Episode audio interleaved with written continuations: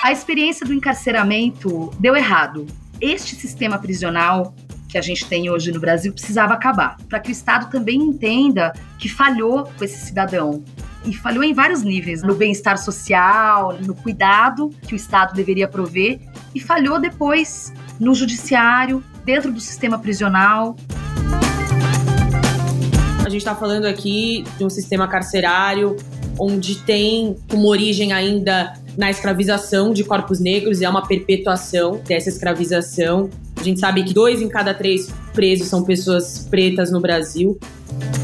Não é possível que no Estado Democrático de Direito a polícia militar ainda use a questão da fundada suspeita para justificar o racismo. Só tá enquadrando o cara porque o cara é preto quase 70% do judiciário, dos magistrados, juízes de primeira e segunda instância são brancos. Isso vai resvalar justamente em decisões que não são empáticas. Olá, eu sou a Kenia Sade e você está ouvindo Tona Trace, podcast da Trace Brasil, multiplataforma dedicada ao melhor da cultura afro-urbana do Brasil e do mundo.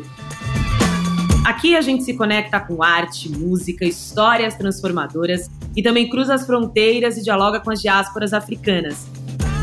Então seja bem-vinda, bem-vindo, bem-vinde. O Tona Trace começou. começou.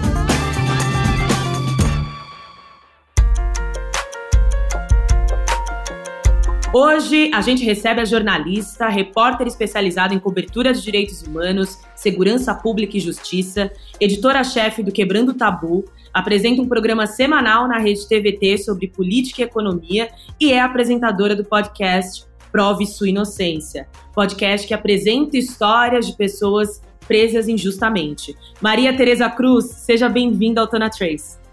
Kênia, olá, olá, salve, salve todo mundo. Muito obrigada pelo convite. Estou é, muito feliz de estar aqui.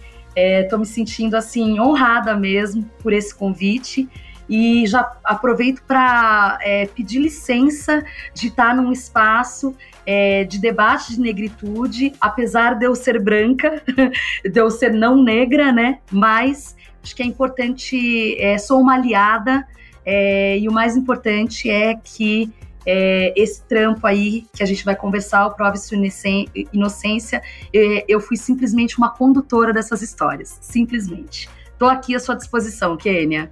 E é sempre bom ter aliados ao nosso lado, Maria. Você é super bem-vinda, viu? Muito obrigada, muito obrigada. E antes da gente falar né, desse podcast que é tão importante, eu queria que você contasse um pouco da sua experiência com jornalismo investigativo no Brasil, né? E trazendo um pouco desse recorte do sistema penal, né? Quais são os principais desafios hoje, Maria? Olha, Kênia, os principais desafios hoje, é, eu digo nos últimos anos, né? Eu acredito que sejam as constantes violações é, que acontecem, né? É, eu costumo dizer que uh, trabalhar com direitos humanos no Brasil é um 7 a 1 diário, infelizmente. Sim né? É, mas ao mesmo tempo, eu acho que também é, nos, nos dá força, nos dá ânimo é, para seguir uh, empenhado, é, empenhados nesse trabalho de fazer essas denúncias. Então, o que eu tenho para te dizer sobre esses principais desafios quando a gente está falando em segurança pública, em direitos humanos, como eu disse, por um lado, se são as violações quase que diárias, demonstrando que estão muito longe de serem casos isolados, é, que são casos estruturantes, é, que tem a raiz aí no racismo, no classismo, enfim, em tudo isso. É, ao mesmo tempo, eu também acho que existe uma resistência é, no sentido de um, é, é, nos últimos anos muitas iniciativas é, floresceram e cresceram é, em decorrência é, das muitas violações para fazer frente mesmo a isso, né? Então eu vejo como uma resposta. É, costuma, muita gente costuma dizer que é, aquela coisa do mito do brasileiro cordial, né? É, eu uhum. acho que não, eu acho que não é, não tem que ser. E eu acho que o trabalho é, é, importante termos pautas propositivas e afirmativas, é óbvio, mas é importante também a gente colocar o dedo na ferida, é fazer essas denúncias. E o desafio é esse: é manter é, viva a, a esperança de alguma mudança, né? Porque senão, se a gente parar de lutar, tá morto, né? Se a gente desanimar, tá morto. Exatamente. E é muito interessante o quanto o podcast ele humaniza, né, esses corpos e essas vidas negras que por vezes elas não importam para o Estado e para a sociedade. Vocês trazem uma discussão tão importante no Prova e Sua Inocência, né? É um e assim a gente tem que pensar que esses casos não são não são isolados, né? Como você falou, trata-se de racismo estrutural, né? E de uma pós-abolição que não permitiu que a comunidade negra tivesse as mesmas oportunidades que pessoas brancas. Como se iniciou esse projeto do podcast? Trazer essa pauta é muito urgente, né? Com certeza. É, eu, recebi, eu recebi uma, uma, ligação né, do, do coordenador editorial do, do projeto, que é o André Caramante, é, que é um dos fundadores da Ponte.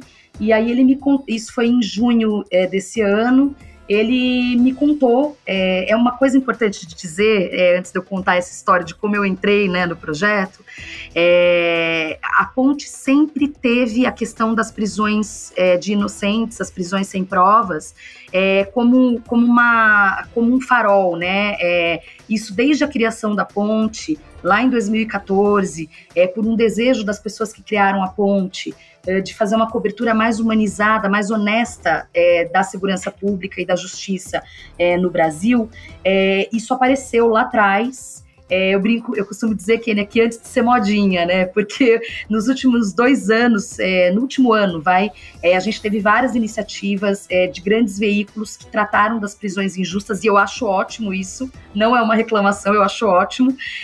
mas a Ponte já fazia isso há muito tempo é, já olhava para essa, essa situação, é, para esses casos, né? Então, uh, eu acho que cabe dizer que existe esse histórico é, dentro da Ponte Jornalismo. E aí eles me procuram, então, em junho. Eu já fui, já, já fui, trabalhei né, na Ponte, é, já não é, me desvinculei de, de, da relação fixa com eles no ano passado, mas seguia fazendo projetos, enfim. E aí o André me liga e fala, fala, ó, a gente está querendo fazer um podcast. É, eu tenho uma história em rádio, né? Já fiz outros uhum. podcasts, é um tipo de, de formato que tá meio na moda, né? E que eu gosto também. E, e aí ele me contou o projeto e na hora eu fiquei, assim, com, é, muito empolgada e muito preocupada. porque eu falei assim, caramba, é um desafio, porque de cara ele falou, ó, a formatação, eu e o Junião, que estamos, o Junião que também é da Ponte, né, é, que é o, o, o co-criador aí do podcast, desse projeto, ele falou assim, ó, a gente já determinou algumas coisas, uma delas é que são seis episódios. Eu falei, meu Deus, gente, tem, né, será que vai caber, né? A gente vai precisar é, decidir muito bem, né, quais são essas histórias que a gente vai contar. Imagino que a pesquisa tenha sido super vasta, né? Muito, são muitas super. histórias, né? São muitas histórias. E aí eu topei de cara, eu falei, ó, eu topei, mas me ajuda a, a, a formatar isso, né? A gente chegar né, a isso. E aí, inicialmente, é, como que foi feita essa pesquisa, né? A gente primeiro levantou casos dentro uh, de um filtro. Qual era o filtro? necessariamente a gente queria contar histórias de pessoas negras, uhum. jovens, homens e que necessariamente tivessem sido presos injustamente pelos dois crimes que mais encarceram no Brasil, que é o tráfico de drogas e uh, o crime contra o patrimônio, roubo, furto, né? É, então, a gente já tinha. Ah, e, importante também, que fosse em São Paulo, porque eu queria encontrar Sim. essas pessoas. E a gente está é, na pandemia ainda, né? Agora as coisas estão se flexibilizando, mas quando eu comecei a fazer o podcast, a gente estava em alta pandemia. E aí eu falei, bom, para a gente conseguir, né, é, facilitar esse processo, então tinha essa essa demanda, né, que fosse Grande São Paulo ou São Paulo. E aí a gente fez, a gente levantou inicialmente mais de 10 casos. E aí a gente foi filtrando, é, porque a gente encontrou alguns desafios né? Uhum. É, aí o que aconteceu? A gente encontrou um primeiro desafio que foi o seguinte, um obstáculo mesmo, né? É, existem dois tipos de pessoas, ou dois grupos de pessoas é, que, que, são vítimas é, dessa injustiça, né? Da, da prisão sem provas. Um são pessoas que estão uh, passando por esse processo ainda, né? Ou seja, que estão carregando uma condenação ou que estão na prisão ainda. é para esse grupo de pessoas existe uma urgência muito grande de ver a história delas contada, porque elas têm uma esperança de que isso possa de alguma forma mudar o curso da história, né? E existe um outro grupo de pessoas que passaram por essa violência e que uh, querem esquecer. Uhum. Então, assim, é, que não estão mais afim de, de, de tocar nessa ferida de novo, sabe? Sim. Então, eu, fui, eu comecei a entrar em contato e eu tomei vários nãos, porque é, eu encontrei pessoas é, nessa condição é, que eu te falei agora, que uhum. felizmente conseguiram uma absolvição, mas que eu queria contar essas histórias também de pessoas que conseguiram absolvição para mostrar justamente que, mesmo tendo conseguido ser inocentados, eles carregam uma, uma chaga pro resto da vida. Pro resto da vida, sim. Exato. E aí foi muito louco, porque eu tomei esses nãos. Sim, e assim, eu achei muito interessante que vocês trazem o relato dessas mães, né, que também acompanham. Quer dizer, se a gente tem um país onde a gente tem a terceira maior população carcerária do mundo, a gente tem toda uma família que também está envolvida nesse processo, né, e vivenciam essa dor e a busca pela justiça, né? Vocês ajudam na resolução desses casos, vocês conversam com os advogados, vocês vão a fundo na investigação, ou o papel de vocês, como no seu caso como jornalista, é mesmo apontar e denunciar? No caso, uh, no caso do podcast, a gente, uh, a gente fez a, essa análise uh, do processo judicial em si, né? Então eu fiz toda a pesquisa de todas as os sete casos. Eu, eu li todas as ações é, para apontar, para encontrar as incongruências com a ajuda é, de especialistas e dos advogados dos casos, né? É, dos que participaram, né? Porque também teve advogado que não quis, né? Que a gente até foi atrás, mas que não quis, enfim. É, e aí, então, é, no podcast é, e na história da trajetória da ponte, sim, a gente tem resultados muito promissores e bons de, uma, de uma mudança no entendimento de um juiz ou mesmo do Ministério Público a partir das reportagens, né? E o que a gente espera é, com o podcast é justamente isso. Especialmente, é, cito aqui dois, três casos dos sete é, que a gente realmente espera é, que isso é, é incorra é, numa mudança de entendimento. É, que é o caso do Joel, que está preso ainda, e do Jonathan, que está preso ainda e o caso do Jonatas Barbosa, que está condenado, está em liberdade, já há um entendimento, mesmo antes do lançamento do podcast, já houve um entendimento do próprio Ministério Público do erro uhum. que aconteceu, só que ele já tinha sido sentenciado, entendeu? Então, ele está precisando agora, e o advogado já está fazendo isso, entrar com o pedido de revisão criminal para reavaliar, para fazer a revisão da sentença dele. É, a gente espera muito é, de coração que é, o apontamento que a gente fez nos capítulos, ao longo dos capítulos dessa temporada, é, especificamente para esses três casos, é, consigam de alguma forma ajudar. Os outros, é, a gente teve uma pretensão mesmo de denunciar, né? Como eu disse uh, na resposta uhum. anterior. É dizer, ó, beleza, a vida do Cezinha, por exemplo, está resolvida. Felizmente, ele foi é, reconhecidamente é, inocentado, é, mas o cara não consegue trampo, o cara não consegue registro na carteira. Então, também para que o Estado também entenda que falhou, né, com esse cidadão.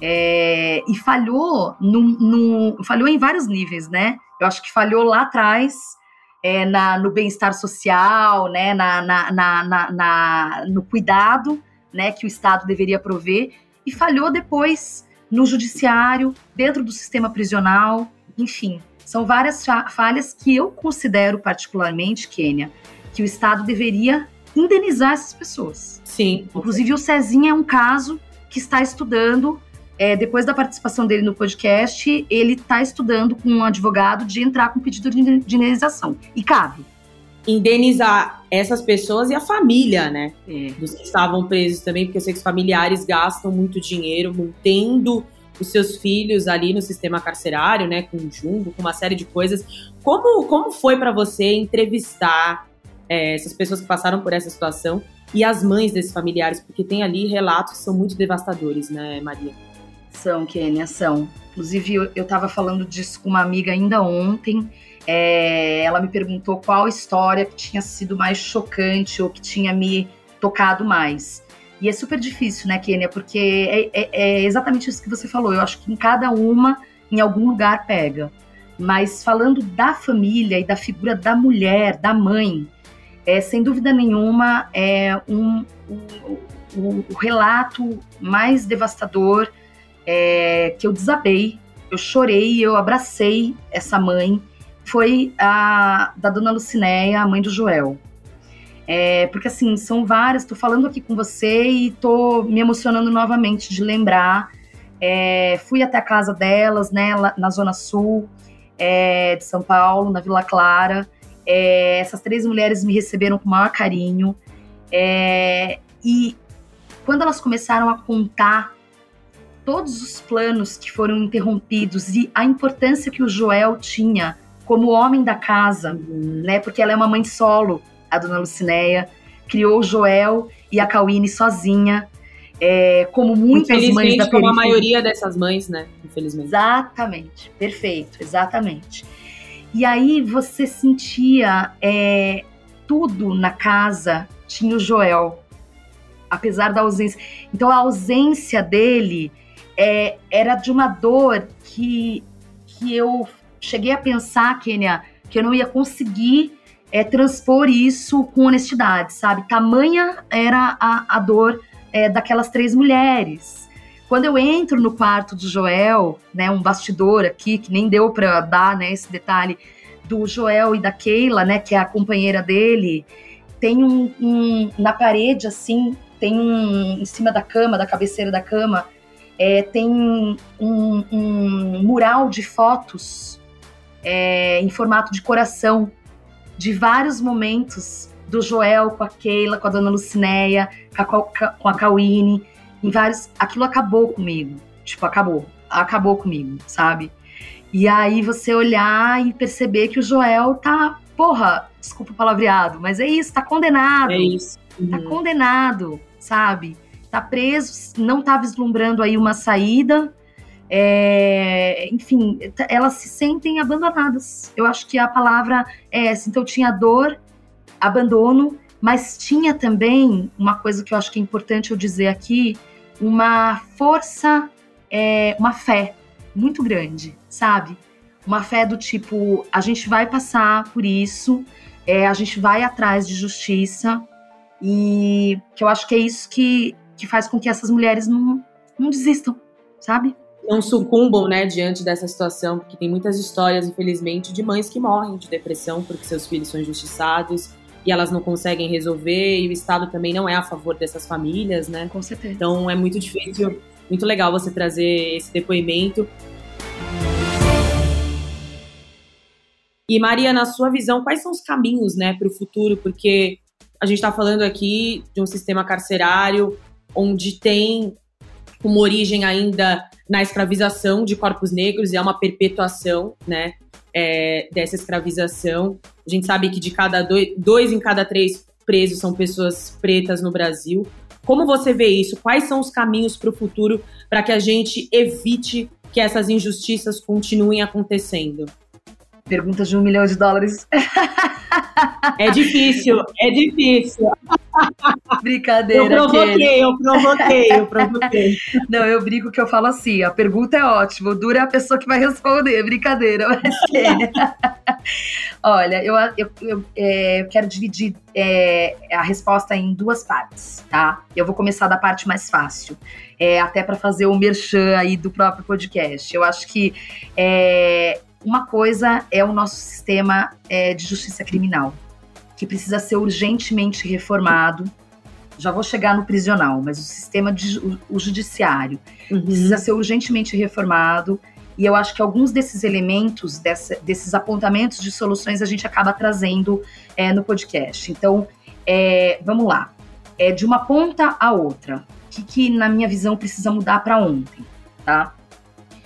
É, a formação do policial, do policial militar, para começar. Uhum. Então, assim, é, não é possível é, que no Estado Democrático de Direito, é, que dizem que a gente vive, né, que a gente deveria viver, dizem, é, a Polícia Militar é, ainda use a questão da fundada suspeita, que é um absurdo, que é o que foi usado para todos os nossos personagens, praticamente, com exceção do Cezinha, que foi pego dentro da casa dele, mas para todos os outros, né? Para quê? Para justificar o racismo. O cara tá sendo racista, só tá enquadrando o cara porque o cara é preto e tava passando perto de uma biqueira, só por isso, e a fundada suspeita. Então a instituição fundada suspeita precisa acabar, é, e eu acho que isso é, passa pela formação desse policial militar, que também aprende nas fileiras da polícia que existe um inimigo a ser combatido, ou seja, uma deturpação total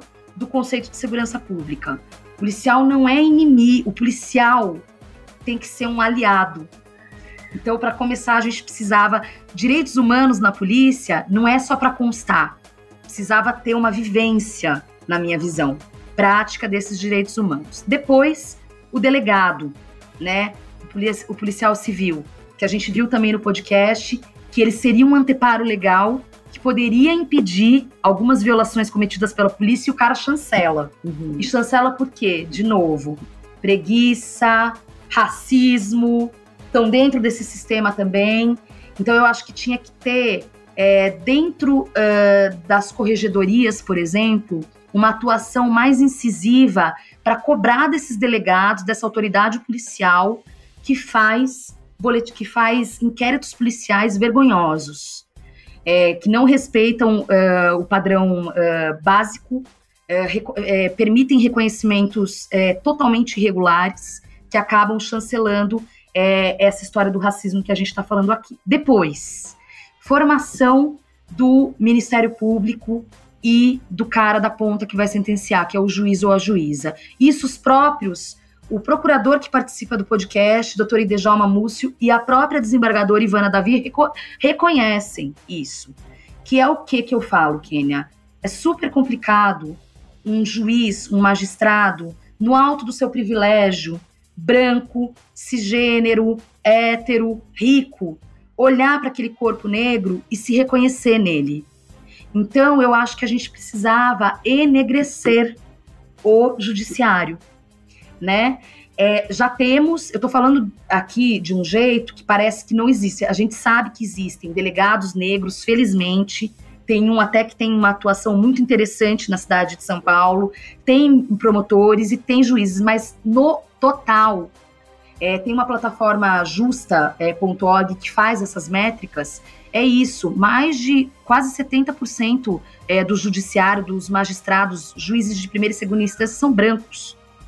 Então, assim, isso vai resvalar justamente em decisões que não são empáticas. Então, é, são essas mudanças que eu acho que precisavam acontecer. Mas tudo isso que eu tô falando vai demorar tempo, porque é uma mudança de mentalidade e formação. Agora, tem uma que é muito importante e que dá para começar já, que é, é a, a, mesma uh, que eu falei com relação aos delegados da corregedoria. O Ministério Público tem como premissa básica fazer a fiscalização da atividade policial. Então, o Ministério Público também tinha que pegar no pé des, desses policiais que cometem essas ilegalidades. Precisava se fortalecer nesse sentido. E isso não precisa de mudança de mentalidade nenhuma. Isso dá para a gente começar a fazer, tipo, ontem. Agora. Uhum. Agora.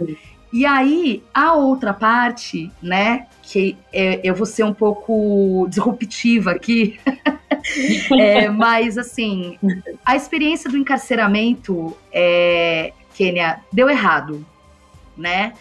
Então, assim, a prisão, a, este sistema prisional que a gente tem hoje no Brasil precisava acabar, né? Uhum. É, então, é, é, um pouco radical isso que eu tô falando. As pessoas podem, que estão nos ouvindo, podem dizer, ah, a Maria Tereza é maluca, tá? Precisa ter é, é, algum tipo de aparelho repressivo do Estado, precisa ter. A questão é a seguinte: essa experiência de cárcere que a gente tem hoje não deu certo. Ela está devolvendo pessoas para as ruas pior do que elas entraram. E isso é responsabilidade do Estado, né? É, então, assim, cadeia precisava ser revista urgentemente. né, na minha leitura. E só que aí, de novo, você é, pode estar tá falando, puta, mas aí, né, utopia. Tem uma coisa que dá para fazer muito rapidamente com relação ao sistema prisional, que é, é diminuir o número de presos provisórios. Porque tudo isso que a gente está falando, Sim. entendeu? Tudo isso que a gente está falando. E esses centros de detenção provisórias, eles ficam lotados, né? Com presos lotados. ali que nem sofreram julgamento nem nada. Lotados. Tem gente que cumpre pena em CDP. Sim. Tipo, tá tudo errado. Tá tudo errado. Sabe? Tá tudo errado. Então, assim, é, uma coisa tá ligada à outra. Eu até uso essa palavra no podcast, é uma engrenagem. Sim. Mas eu acho que a gente pode é, mexer em pecinhas dessa engrenagem para ontem, para a gente tentar, daqui a alguns anos, ter alguma mudança é, legítima e real desse sistema. Não sei se eu respondi sua pergunta. Sim, sim. Não, você respondeu perfeitamente. Eu acho também, se eu pudesse acrescentar, né? Claro. Que acho que a gente precisa começar a trazer cada vez mais essas discussões para o audiovisual, para as mídias, para que essa discussão se amplie para a sociedade civil no geral, porque eu sinto que as pessoas ainda ficam muito distantes, né? Uma discussão que parece distante. E o podcast de vocês faz isso, né? É, com muita informação. Eu me lembro de ter assistido alguns documentários americanos que falavam sobre, né? É. É, o 13 terceira emenda, que eu quero até deixar aqui para os nossos ouvintes, para quem ainda não viu. Perfeito. Que fala do encarceramento em massa, dessa construção social do arquétipo do homem negro violento. E a série que saiu dos Olhos que Condenam, que é uma história devastadora, né? de cinco jovens, uma história real, que foram acusados e presos injustamente. É chocante, mas essas histórias acontecem aqui no Brasil. Maria, você tem alguma dica de filme, de livros que falem sobre isso, para que as pessoas possam também se informar por outros meios? É, escutem o podcast, brincadeira. não, escutem o podcast, é isso. Não, não, eu tô brincando, eu tô brincando, eu tô brincando. É, essas duas dicas que você deu é, são excelentes, excelentes mesmo. Eu assisti é, a 13 terceira emenda e também é, o Olhos que Condenam. E é curioso, porque é, é exata, Kênia, eu acho que isso é importante da gente citar.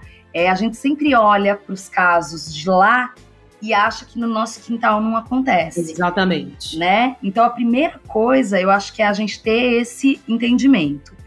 É, eu vou dar uma dica é, de um livro que não saiu ainda, mas que vai sair em breve, porque ele é um colega meu, é, jornalista brasileiro.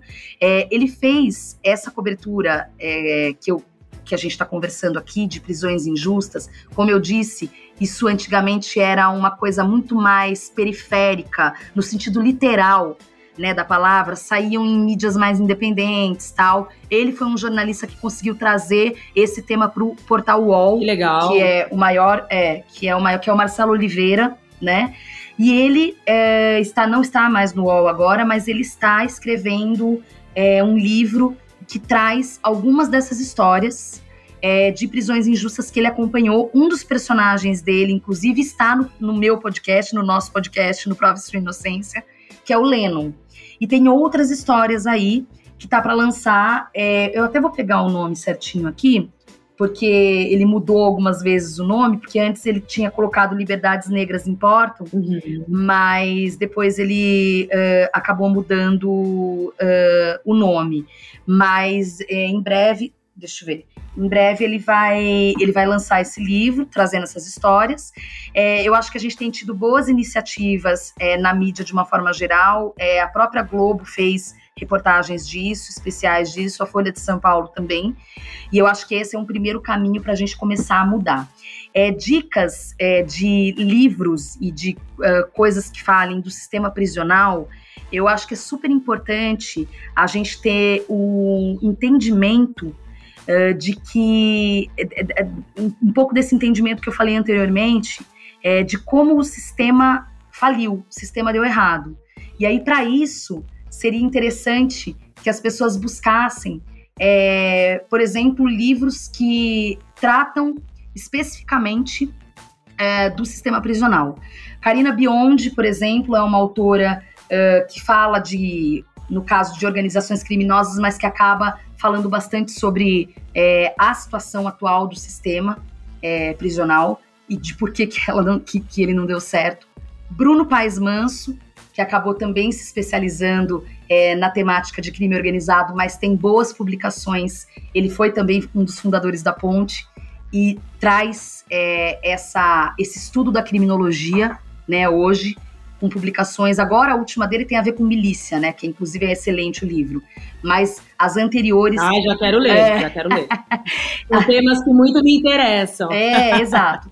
Mas o Bruno fez parcerias é, interessantes, guerra, por exemplo, outros temas, é, com a Camila Dias Nunes, que é também uma pesquisadora. Então, são pessoas que hoje estudam é, a criminologia no, no, país e que podem tratar é, desses, dessas mitificações, dessas falhas né, que continuam acontecendo e incorrendo nesses erros. E queria deixar aqui também para todo mundo, o Fórum Brasileiro de Segurança Pública, Quênia, é, produz papers, é, Fonte Segura, por exemplo, é um deles, é uma newsletter, inclusive, que eles trazem essas temáticas para assinar gratuitamente.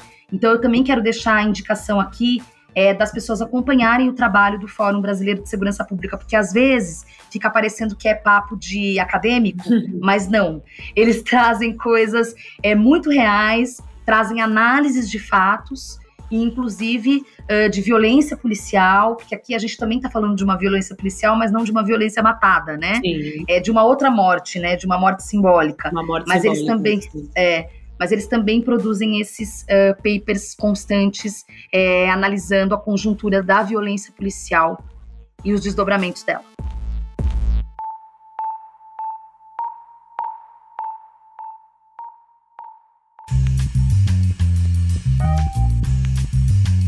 Maria, a gente está finalizando o nosso podcast, mas antes a gente tem um quadro chamado Playlist do Dia. E aí eu queria que você indicasse uma música aí que embale a sua vida, que embale o seu dia a dia. Conta pra gente o que, que você está escutando. Meu Deus! Eu não estou preparada!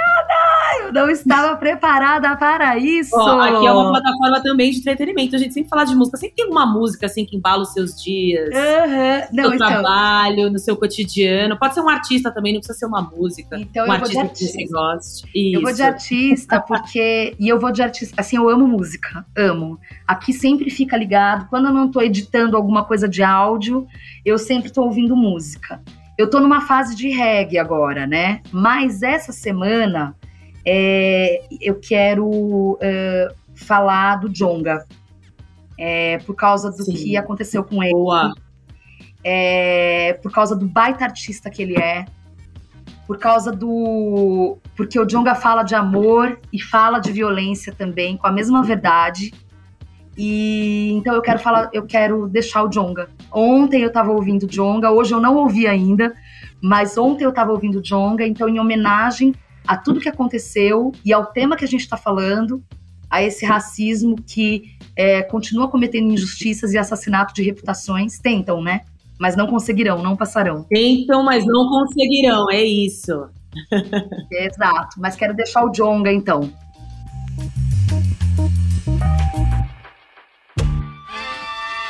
Maria, eu queria então agradecer a sua presença aqui no nosso podcast. Parabéns pelo trabalho transformador. Vida longa ao Prove Sua Inocência, que muitas pessoas tenham a justiça que merecem. Muito obrigada pelo seu tempo e eu agradeço muito.